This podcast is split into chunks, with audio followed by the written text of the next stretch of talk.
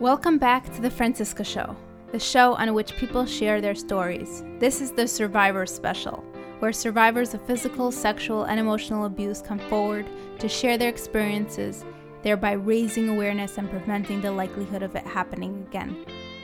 No further research has been done into these stories. This episode is intended for mature audiences, and listener discretion is advised. I am Franciska and you are listening to the No More Silence special on The Franciska Show. I hope you had a beautiful Hanukkah, and I'm so excited to share this episode with you today. Our guest chose not to change his name. He does give identifying factors. However, if you would like to be interviewed or you know someone who would like to be interviewed, I am also looking to interview someone from a parent's perspective. So if you are a parent of a survivor of abuse, please reach out. I'd love to hear from you. And you can have your name changed, your voice changed. We can definitely accommodate you.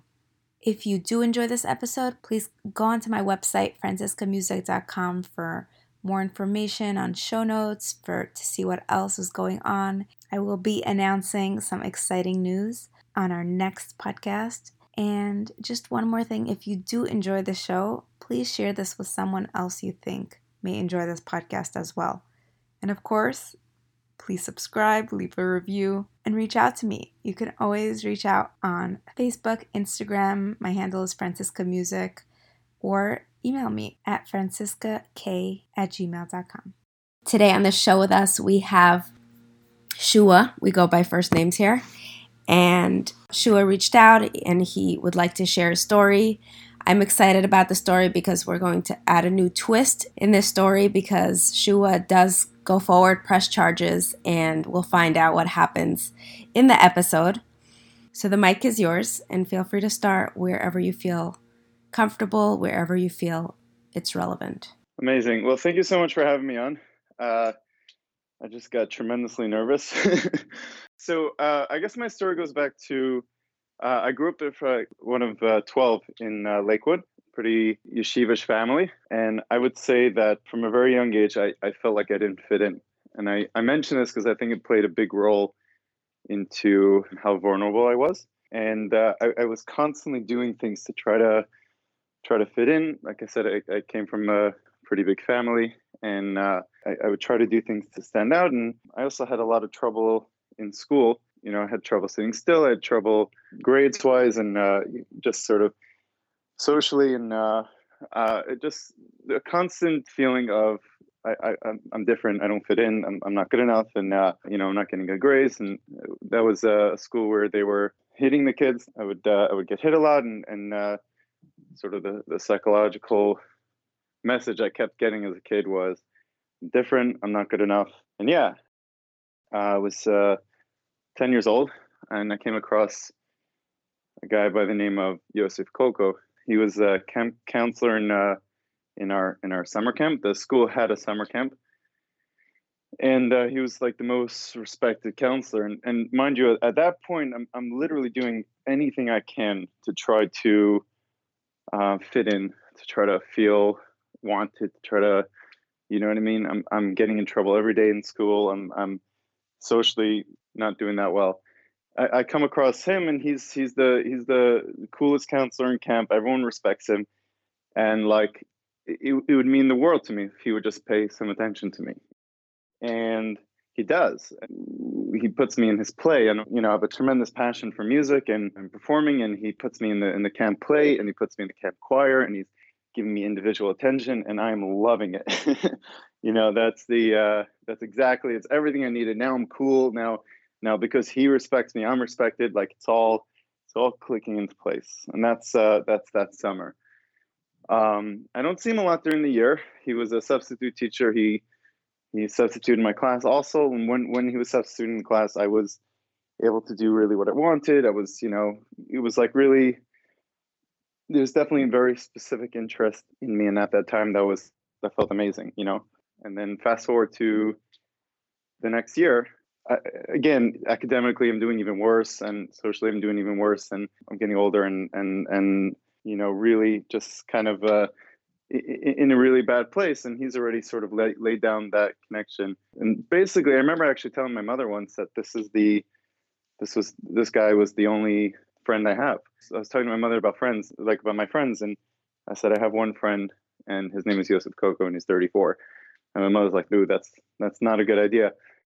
Just to jump through it a little bit. So basically he at some point during that summer he started grooming me which is basically you know stepping a little bit outside the lines.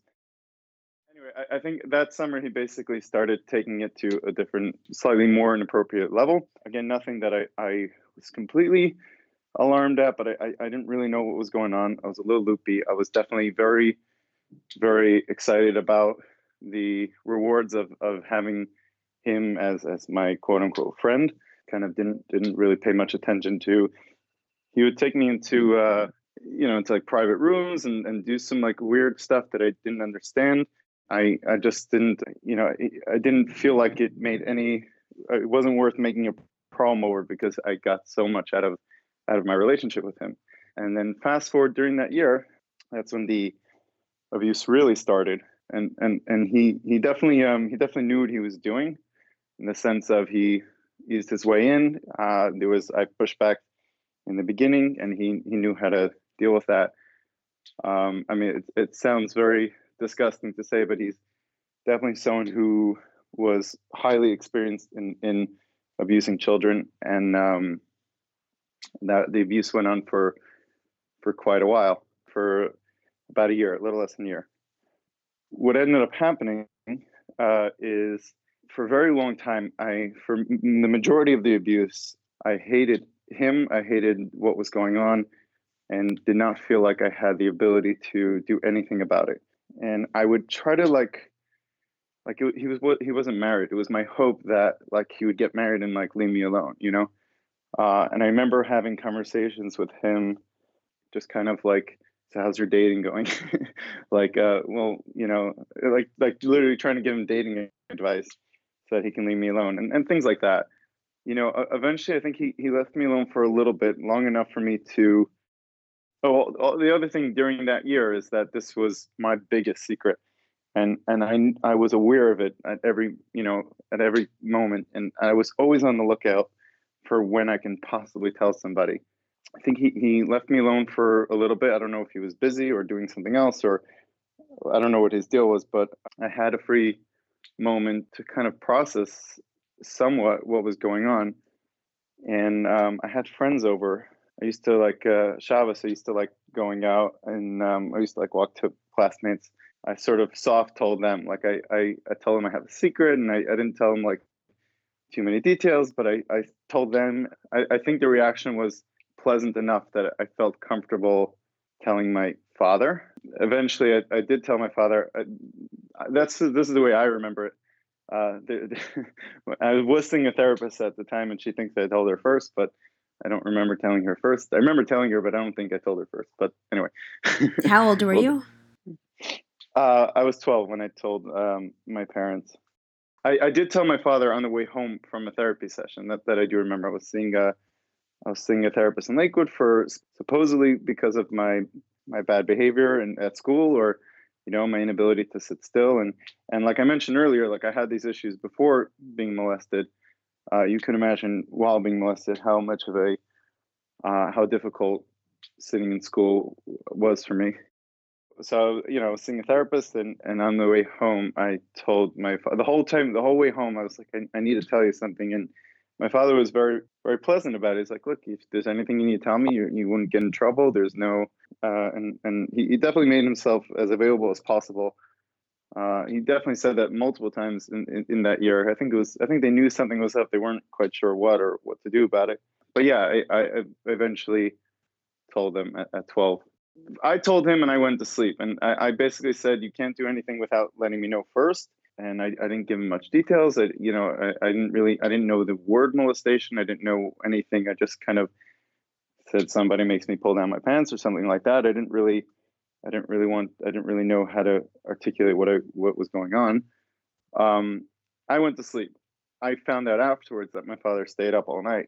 Basically, there was a short period in where they went to a Beis Din in Lakewood, and it seemed like Kolko was cooperating, uh, which means, by the way, which is like the easiest, like that would that would have been him getting away pretty easily because all he had to do was go to therapy and quit his job with kids, which he ultimately didn't follow through with. He stopped doing that, and um, he wasn't going to therapy, and he was he got another job in a camp, which interpret to us or to me would be that he had every intention of continuing to do what he did, what he was doing. So we went to the police.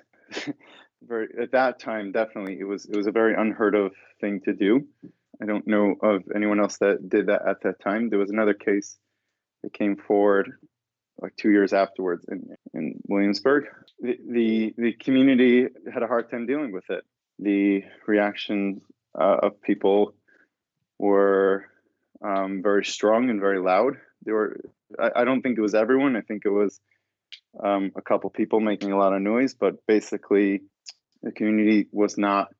It was an adjustment for the community. Let's say like that. We got uh, harassed on the daily. A friend, people, you know, that were in my neighborhood would see me on the street and yell at me that I'm going to go to Gehenna, that my father's going to go to Gehenna, and you know, it was very, very, very public. It was very hard to stay. Like we went away for that summer. Like it, it was right before the summer, like the last couple of days of school. That and then I went to the police, and that summer we kind of like escaped Lakewood for for just to kind of uh, not have to deal with that. And and and when we got back, it was pretty evident that uh, it would be very hard to live there. I think my father, with his personality, would would have been fine living there, but uh, um, my mother and, and the rest of us were were getting kind of tired of the phone calls and and and you know my father was the rav of a shul and um, I was actually davening there at the time and two guys came running in yelling screaming and handing out papers and they had to literally physically pick him up and throw him out.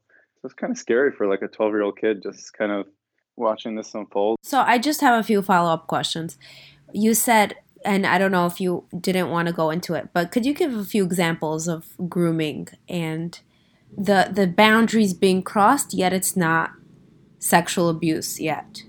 Um, just as an example for someone who might be wondering or who would like to give exact examples to their children sure. or or know of certain things that are no-nos that are clear signs of red flags.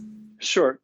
Well i think um, he used to call it hawk which is by the way everyone uses that term pretty innocently but for me it like it, it, it hurts me every time i hear it or even say it but he used to call it hawk and and and what that meant initially was first of all, the, in the grooming process was what a red flag would be is just the, all that individual attention, sitting next to me on the bus, sitting, you know, first of all, in the fact that he was on the bus, but just sort of all that all that individual attention, and specifically when it started moving into that direction where just where he was testing the waters, he would there was uh, he would either take me to an empty classroom or there was construction going on upstairs. He would take me upstairs, which by the way we weren't allowed to be upstairs, so that was a no no in the in itself he he would ask me to lean against him fully clothed, that that sort of thing, and he would like touch me fully clothed. Yeah, like like you know, it, it's clearly wrong and, and inappropriate, but not so wrong and inappropriate that I'm that I would necessarily you know know enough to be to have a problem with it. You know. Right. So it seems like the fact that your parents were very open and accepting, or at least your father, and he was in a position of influence and where this could potentially hurt him. He it's not something that he just shoved under the rug, which is very nice to hear in these circumstances. So what happens after this? You you come out, you're in therapy, your family stays in Lakewood or they move? Ultimately, we we we moved. We're, we're that summer when we were in Chicago. We are thinking of maybe setting up shop in Chicago. Again, so we, we came forward. The process is, for those who don't know, the process is um, I came forward when I was 12, which it, was actually a pretty extensive process of talking to detectives who are trained in this, who try to trip you up, who ask you, don't try to trip you up, but they're they're very very careful. They don't just you don't just go forward and arrest people for those. I got a lot of comments like uh, like anyone could just come forward and do that. It's it's actually quite challenging. You would have to really, really, really. Uh, I don't know. I, I don't think a 12 year old can be trained to be able to lie in that manner when you have trained detectives uh, uh, you know, if someone's arrested for for abuse, that means that there was a, a pretty big process that happened, you know, before before they were arrested. It wasn't just he touched me and then he gets arrested. There's a, there's a pretty significant uh, interrogation. There was about four years between the time I came forward until he actually was tried in court, which is quite. It's usually about two years. So there was uh, some things that he's did that he did throughout the way, like um, he changed lawyers and and whatever. He did different uh, different things to try to push off the trial. Which, from my view, is if, if you're guilty, the only the only option you have is to push it off. So I was a little I was a little out of it. You know, it wasn't I didn't have to think about it. I thought he was going to plead guilty so I didn't really like where my where my head was is I was just I was doing my thing. I finished uh, I was 13. I was going into yeshiva. Oh, one of the problems was is that since I came out, since I went to the police, um, I got kicked out of yeshiva without even going in. That's actually part of the story. I was going to go to yeshiva in Lakewood, and after this kind of came out, uh, my father got a call that I'm no longer welcome in that yeshiva. So it was a it was a challenge for him. I, I didn't you know I wasn't again I was a little out of it. I was a little you know I was doing my thing I wasn't really too focused on what was going on. It was a little um, I was a little numb to it, I guess. It was a little uh, uh, it was a little much for me. But uh, I, I eventually my father got me into a yeshiva in Detroit, so I started there, and eventually it just made sense for everyone to follow along. My my brother's school closed down. That was actually the school that I that I went to that I was hit at. You know, so I was, I was actually kind of happy that it closed down. What do you mean you were hit at? The teachers and the principal were we used to hit the kids as a form of discipline. I think by at a certain point they stopped doing that, but uh, I still had a bad taste in my mouth from from from just from that school being around. So I was actually kind of kind of relieved that it that it closed down. We ended up all you know moving to Detroit just made the most sense, and my parents are still there and uh, are are quite happy there actually. Okay, so you're settled now in a new place, and you're getting older. Are you already removed from the process of of arresting your abuser, or is this still ongoing? I, you know, I, I, it's not my main focus. There's there's a lot of stuff that's going on. He's doing a lot of funky stuff. There's a lot of politics in the Jewish community that I I completely. Uh, I remember my father asked me like, "Hey, do you want to hear an update?" My father was very involved. My grandfather was very involved. I, as much as possible, just did not want to hear about it the only time it really took up my time was there was multiple trial dates. The first date was was set for about two years, and so it's a big deal now because we're in Detroit. So whole family, and there's a lot of us. So you know, my whole family kind of came into town. Um, going to Lakewood itself is, is is a challenge for me. Doing all the trial prep, which is you know kind of really delving into you know all the details you know, which is just opening up those those those scabs, uh, which is really challenging. And then only to have it pushed off again, you know, a day before the trial, it's kind of a challenge. So during during those four years, there were a couple times that we all came in for trial prep, kind of got got into it, and then uh, they they convinced the judge to push it off, and uh, and we all went back to Detroit. but for the most part, I, I kind of stayed out of it uh, until I got a little older. So what happened was is uh, I wasn't doing too well in yeshiva.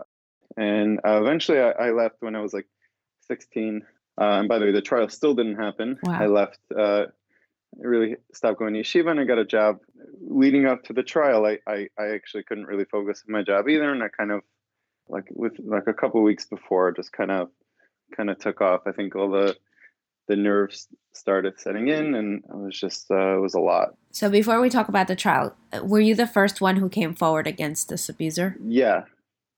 Publicly I, I, think i know that he so as like as far as in the legal system sure I, I, do think that there were stuff that happened. He used to be a counselor in camp Aguda and then got kicked out for these kind like you know it's always very vague and under the under the carpet like you know stuff happened basically and he had to move to lakewood you know i think uh, I'm, I'm i'm definitely the first person to legally face him and to publicly face him as well and did people join you throughout the legal process? So during those four years, no, I didn't hear from any any victims of his. I did get a call right away. I got a call from somebody I went to school with who was in his English class, so would have a lot of contact with him. And I got a call that uh, he wanted to talk to me, and then uh, backed out. which is weird for like a 12 year old kid. There aren't usually these kind of arranged meetings, you know, between friends. It's like I have something I want to tell you. Like let's meet at this coffee shop. Let's meet at this pizza place or whatever it is. And like it, it was pretty clear that something was going on, but didn't end up following through with it. I think something with his parents but it seemed like that's what he was uh, trying to do.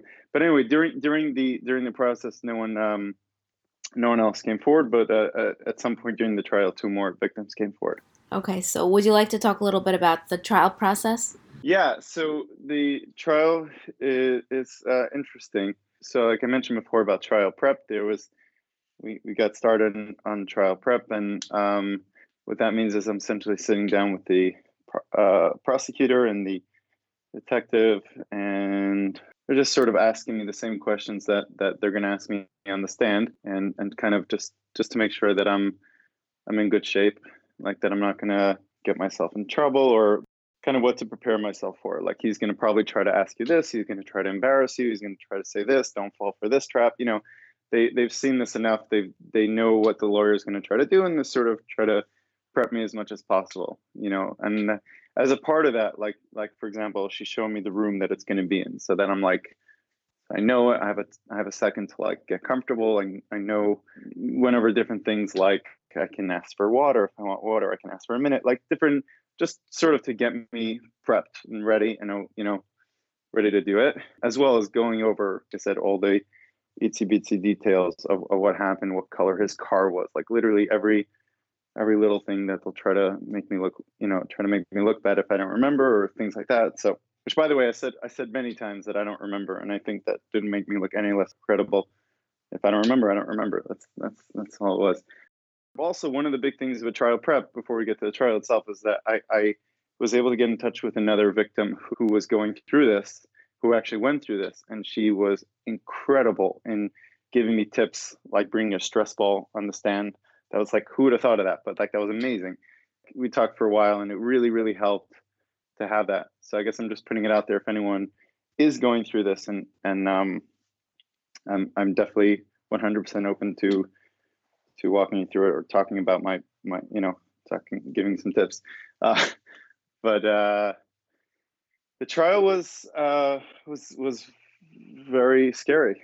Uh it uh I, I wasn't allowed to, my father was test was testifying as a witness, so I couldn't he couldn't be there in you know to hear my testimony. I couldn't hear his.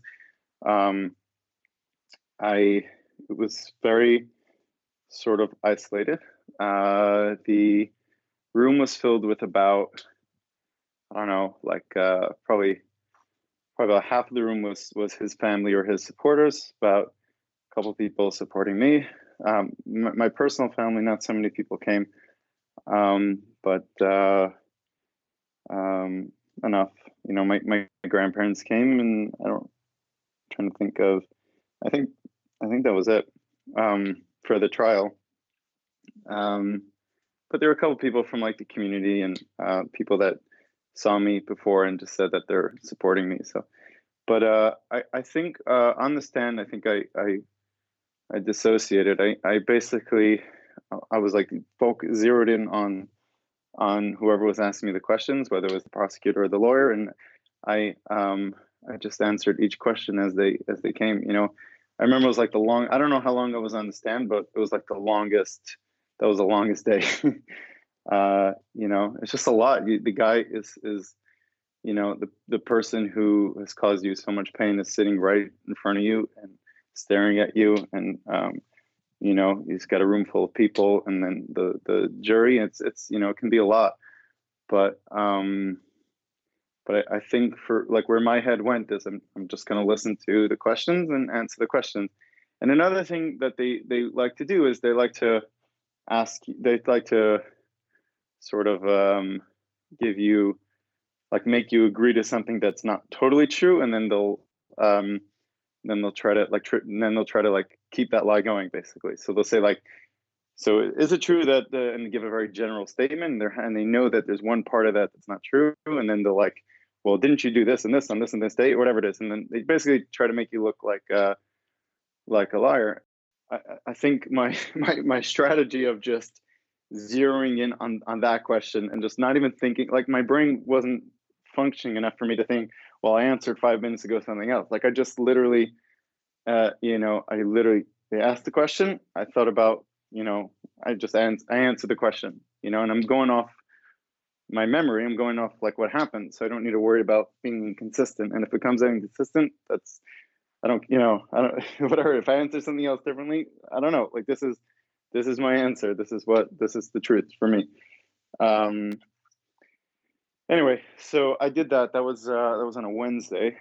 Um, it was sort of a, a, full day of back and forth between the lawyer and the, the prosecutor, and uh, it was just sort of very, very, uh, very intense, uh, both you know, emotionally and and uh, just very draining, as well as like it's really, really, really almost like reliving the trauma. It's like very, it's uh, it's it's it's a lot, and um, it was Wednesday, Thursday. My father testified, and, and some other witnesses, like uh, he's, he, his therapist, was able to testify, and my therapist testified, and uh, just you know different witnesses. Uh, there was no court on Friday, so Monday morning, the prosecutor came in and said that there were two more victims that came forward. After that, he pled guilty to all the charges. I think I was already in Detroit, which uh, which I was like bummed because like uh, I think I think it would have been satisfying to see it all end, you know. So, first of all, thank you for being so vulnerable and sharing these very elongated and excruciating periods in your life, moments. Did your abuser try to justify himself to you or try to convince you to change your mind? Was there any of that, or was he not allowed to talk to you anymore at a certain point? And was there any denial? What what was the confrontation like for you? So again, from from my personal perspective, uh, and and yes, there's definitely a uh, uh, there's definitely tremendous um, uh, laws in place about uh, um, intimidation of, of, a witness and and um, uh, just in general. Um, so there was no contact between me and him after I uh, went to the trial, but there was a tremendous amount of pressure from the community in many different forms, uh, which I just kind of like, I didn't personally necessarily take. I, I, realized that that was going on, but I didn't really, it felt like my father was the one who was really taking on a lot of the, a lot of the slack in, in that, in that um, regard. All the letters were really um, t- targeting him. He was the one who was, who was being called a, a Meiser or whatever it is. He was the one who really wasn't. Uh, well, this was all happening because of him. Because otherwise, a minor, I don't think, can proceed to trial on his own. I mean, maybe he can't. Uh, could be. I, it, I think you're. It, he definitely was happening because of him because it was his idea. I, at that point, I was following through. I'm, I'm very very happy that he chose to to do that. And and at this point, I, there was a there was definitely a point after the trial where I'm just sort of trying to recover, and I'm angry at at, at everyone and everything, and uh, I'm really trying to process it all. And there was a time where I was very angry. It was like now. Now I'm in a worse position. I'm not happy, and I don't care that he's like, you know. I mean, I was just kind of like, uh, um, I remember. So I stayed in contact with uh, with that other um, uh, survivor who went through trial, and I was. I remember texting her like, this is the sucks. like I'm not like now I went through this. Everybody knows my story. Everybody like uh, it was like pretty public and um, and I'm just um, you know it didn't it didn't help anything. That was my immediate um, reaction. But definitely where I'm at today, and and didn't take very long to to um, feel a tremendous sense of of closure and um, just sort of uh, it, uh, just allow me to to like put a lid on it and, and and start moving on. It's really incredible because so many survivors and victims do not go forward because of this brutal process of what on the prosecution level or to the legal system what it does to the person who already went through all the trauma. So it's reliving it. You might be thrown under the bus and, and disqualified, or the defender, the abuser might even be let go at the end. So it's it's such a not it's not a guaranteed success outcome. If anything, even if you do get a successful outcome, the toll it takes on oneself is tremendous just to get there. So how d- does that affect you now as an adult? The fact that you have overcome something extremely massive in your life and you've done it successfully. You probably encouraged a lot of other people to come forward. And I, I feel like some people don't let it define their life, but you and your family chose to proceed in a certain way that did define your youth in a big way. How, how does that affect you as an adult? Well, I think that first of all, whether I like it or not, it's it's it's. It's here. Like uh, I can either. I think people who don't choose to let it define their life. I'm saying not defined necessarily, but that did take a huge part of your life. Sure. As opposed to somebody goes to therapy and then totally focuses on something else. This was taking up. I mean, you say you had to fly in for the trial or drive in, and it was so ongoing. It was so over consuming. It consumed up your life. So whether it was defining your life or not, it was a big part of your everyday life for a really long time. Sure. Well, so I think so. I see it as two parts of sort of what, what was going on then that that caused us to make that um, decision to really focus in so much, and and how is that affecting me today? Um, I, I, think the uh, back then. Uh, my father was extremely motivated by the fact. Again, he's he's he's uh, my father's the, probably the well, uh, he was just an, an, incredible person, and and he was motivated by uh, not by justice, not by revenge, but by the fact that this guy is out there and he can continue doing it, and he will continue to do it if he's not stopped. And so my father viewed as this is like life, life, life and death. Like this guy, when you have um, in Jewish law, when you have a a right someone who's a murderer who's out there, it's your obligation to stop him. So that that was my father's motivation, um, and where he felt like he had he had a, a halachic obligation to follow through with it. Um, the uh, for, for, me right now, look, I, have I've been through, you know, I've been through a, a tremendous amount of, of therapy and and uh, work on it, and um, and uh, it, it's been it's been a long journey. That's that's still ongoing and it's going to be ongoing probably for the rest of my life. But um, the the fact that he, I, am sure a lot of victims can relate to this, but uh, like uh, or or survivors, but uh, you know, like I, I if, when I'm on the subway in New York, like if there's anyone who resembles him, I, I get nervous. But like there's a certain sense of comfort that I get that I know it can't be him because he's in jail. you know, um, and even I, you know, the the there are like little little perks that I feel safer in the world that that he's not um, that he's not around. Um, you know, I, I always have I have like different nightmares and stuff that uh, that he's going to show up or or um, I haven't had them recently, but I definitely like when I was working uh, in in Detroit, like uh, I remember vividly like the door ringing and like my head went maybe that's him. um, so like different different um, there's a different sense you know it provided a certain sense of comfort like it, it can't be him um, and uh, I, I, think that that you know but uh, uh, touching on the on the subject of of other people might not get the outcome I, I think the the I, I, went to a treatment center in in Florida called the Refuge, which is uh, an incredible place which I was very, very lucky enough to be able to get in. Um, and uh, I, I remember there um, almost feeling guilty for having for having being able to go come forward and having being able to have the result that I had, whereas other people uh, either didn't have the kind of parents that I had or uh, didn't have the the the same result.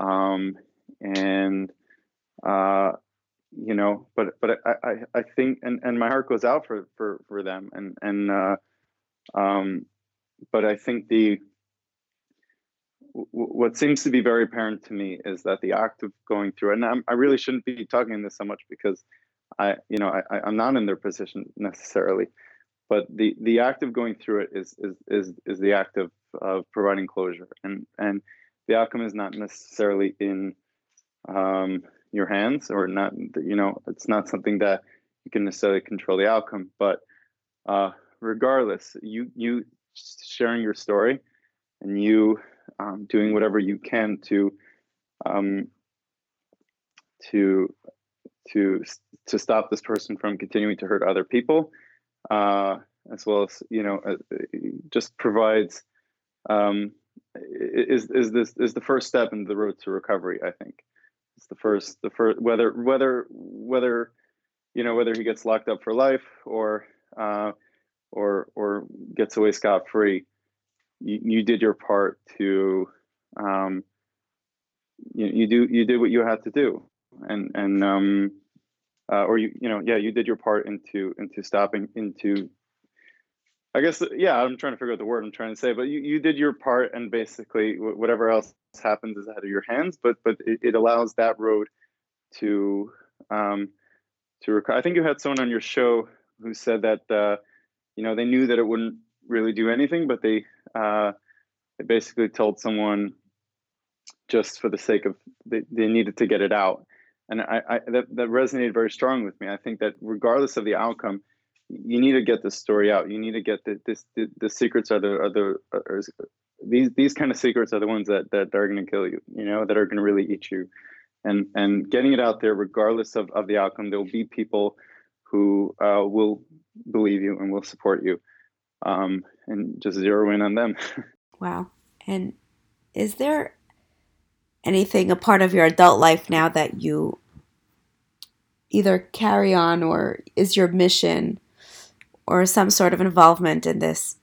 Just because you do have a lot of experience in the sense of you went through the legal process quote unquote you are a success case because everyone's a success case technically speaking. But you're somebody who could say you know i did it. I i went to the finish line or what if there is even a finish line. Is there something that that you're dedicating toward this or is this something you're putting behind and you're focusing now on the next stage of your life which is absolutely legitimate and everyone should look at the next stage of their life and try to do something that's not relevant? But sometimes survivors do take this and say you know what this happened to me for a reason and i want to do something related to this so i'm just curious is that something so for for a very long time well i don't know for a very long time but definitely you know from uh, when I was, I remember when I was like 13. Um, my mother, so first of all, when I was 12, uh, people my age, like I can, I was very, it was very easy for me to spot out who else was molested because there's certain behaviors that, um, or certain knowledge and certain kind of like things that are very, very apparent. Like 12 year olds don't really know about different sexual things or, you know, different things that are, um, you know, uh, whatever. As a 12 year old, I was able to kind of pick out from a crowd. So I actually realized um, uh, about someone in my class who was uh, who was molested, and I, I felt, you know, I, I, I, talked to him, and he actually told me. And uh, uh, as a 12 year old, I don't think I handled that as well as I could have. I did the best I could, but uh, I think ultimately I wasn't um, I wasn't really equipped to to to deal with that. Uh, but definitely, I did, I did feel a sense of responsibility if, if I can try to help somebody um, that I should do it.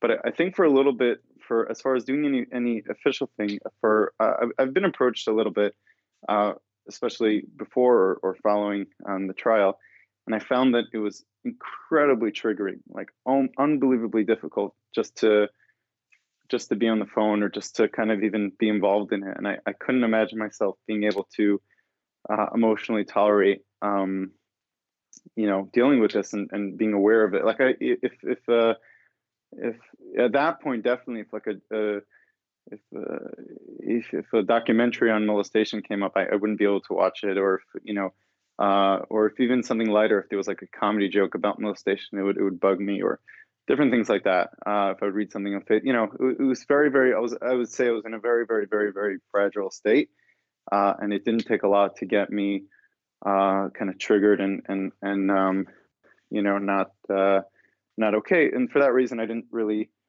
uh, I didn't really involve myself so much. And I think recently um, I've been doing a lot better with that. Um, as, is apparent with the, with this interview, uh, or, or or doing things like this, where um, I do try to reach out whenever I can, and um, it does give me, it fills me with a with a with a certain sense of life that I, I it's hard to get from really anything else. Like there's a certain sense of purpose and um, uh, you know comfort that I get from from doing this kind of work that uh, that I don't really get from other areas in life.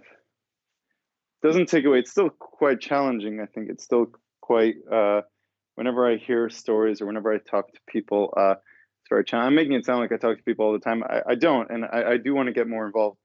Uh, but whenever I'm definitely open to it, uh, more recently, um, and uh, and whenever it does happen, it's it's, it's always super super challenging. But it, it it's uh, it's something that I, I do feel like I, I can I can handle now, and uh, it's something that I think also is, is tremendously helpful in a general way for me personally. You know, to be able to you know to uh, it just gives me a sense of purpose and and um, that I don't get really from anything else. Right. Makes a lot of sense. I do want to close up with this question, and it might be a little odd sounding. And I've heard other survivors say that there's a certain amount of love hate toward the abuser. For example, you did mention how he was your only friend at one point, and you got a lot out of the relationship, which there is that well, you have to get over that relationship. Even past abuse, sometimes there's some affection toward that person because they you did get something out of that attention and and the love or whatever the messed up love. But was there any part of mourning right. that you had to get over or did it become like someone standing there with a gun or with a knife and it, that was the only part of the relationship to get over only trauma or was there also some of the emotional attachment that was built up that you also had to mourn and get over? You know i, I, I think the way you say it sounds like that would have been probably a healthy response. I, I think it really messed with my uh, ability to have proper relationships i think because of the i think it, it didn't it definitely didn't help with you know I, I think my attitude towards him was you know, I, think the, the, what I internalized was that the relationships I make uh, can really, really hurt me. Um, and so maybe don't maybe don't make any relationships at all. And I, I find that to be uh, um, a, a, pretty popular, um, you know, internalization of I, I, just have to be careful, and people, you know, and, and, my walls come up, and I don't I don't make relationships easily. Uh, and and it, it still it still plays me today for sure. It's it's very it's very challenging for me to open up and to really trust people. Um, and um, I don't have a lot of like intimate relationships uh, because of that. You know, because I, I because like I subconsciously sort of separate a little bit, and I think that you know to try to be to try to um, it gives me that that that illusion of safety. Um, like you can't hurt me if I'm if if, if I don't really care about you, if that that sort of thing. Um, so what I would say is that that's probably what my reaction was then, and, and it really hasn't served me. It served its purpose then, and it was very good that I was able to uh, develop a coping mechanism then. But uh, it, it really has uh, kind of gone in my way now. but uh, you know, I, I, think through a series of um, of small little steps of, of opening up to people in, in, in very small ways um, and not being hurt by that and opening up a little more. And you know, I've been able to make progress in that in that field. Definitely, still have a lot, still have a lot of work to do, but uh, we're we're, we're uh, as they say, progress, not perfection. So absolutely. So, is there anything else you'd like to share before we close? Do you feel like you got it off your chest the way you'd like it to be? Sure. I, I mean, I, I think in general, as as to any to any victim or anyone going through this or has been through this, um, uh, I, I, think you know I think it's very apparent that times are changing. You know, I think there was a point where uh, people where there was a concern that people wouldn't believe you or or that uh, there, but but today there's tremendous communities of of people uh, offering support and and um, and um, uh, you know if you are suffering whether uh, there, there's there's many different um, programs out there that uh, that can help you in any different way, whether it's uh, therapy or um, uh, just someone to talk to, or or whatever whatever is different resources that are available to help you cope after after being through something like that. My suggestion is that you reach out. Um, so thank you so much, Shua, for coming onto the show and really being vulnerable, opening up. We hope this helps other people. Thanks again so much for listening to the No More Silence episode. If you would like to write in or request to be on the show, please do so by emailing me at franciskakay at gmail.com. That's F R A N C I S K A K A Y at gmail.com. If you enjoyed this episode, please do subscribe and go to iTunes and leave us a good review. With your review, the show will rank higher and help others discover the show. This Franciska Show podcast will be hosting a No More Silence special on abuse once a month. However, do check in on other weeks for the interviews with female Jewish creatives. See you next time.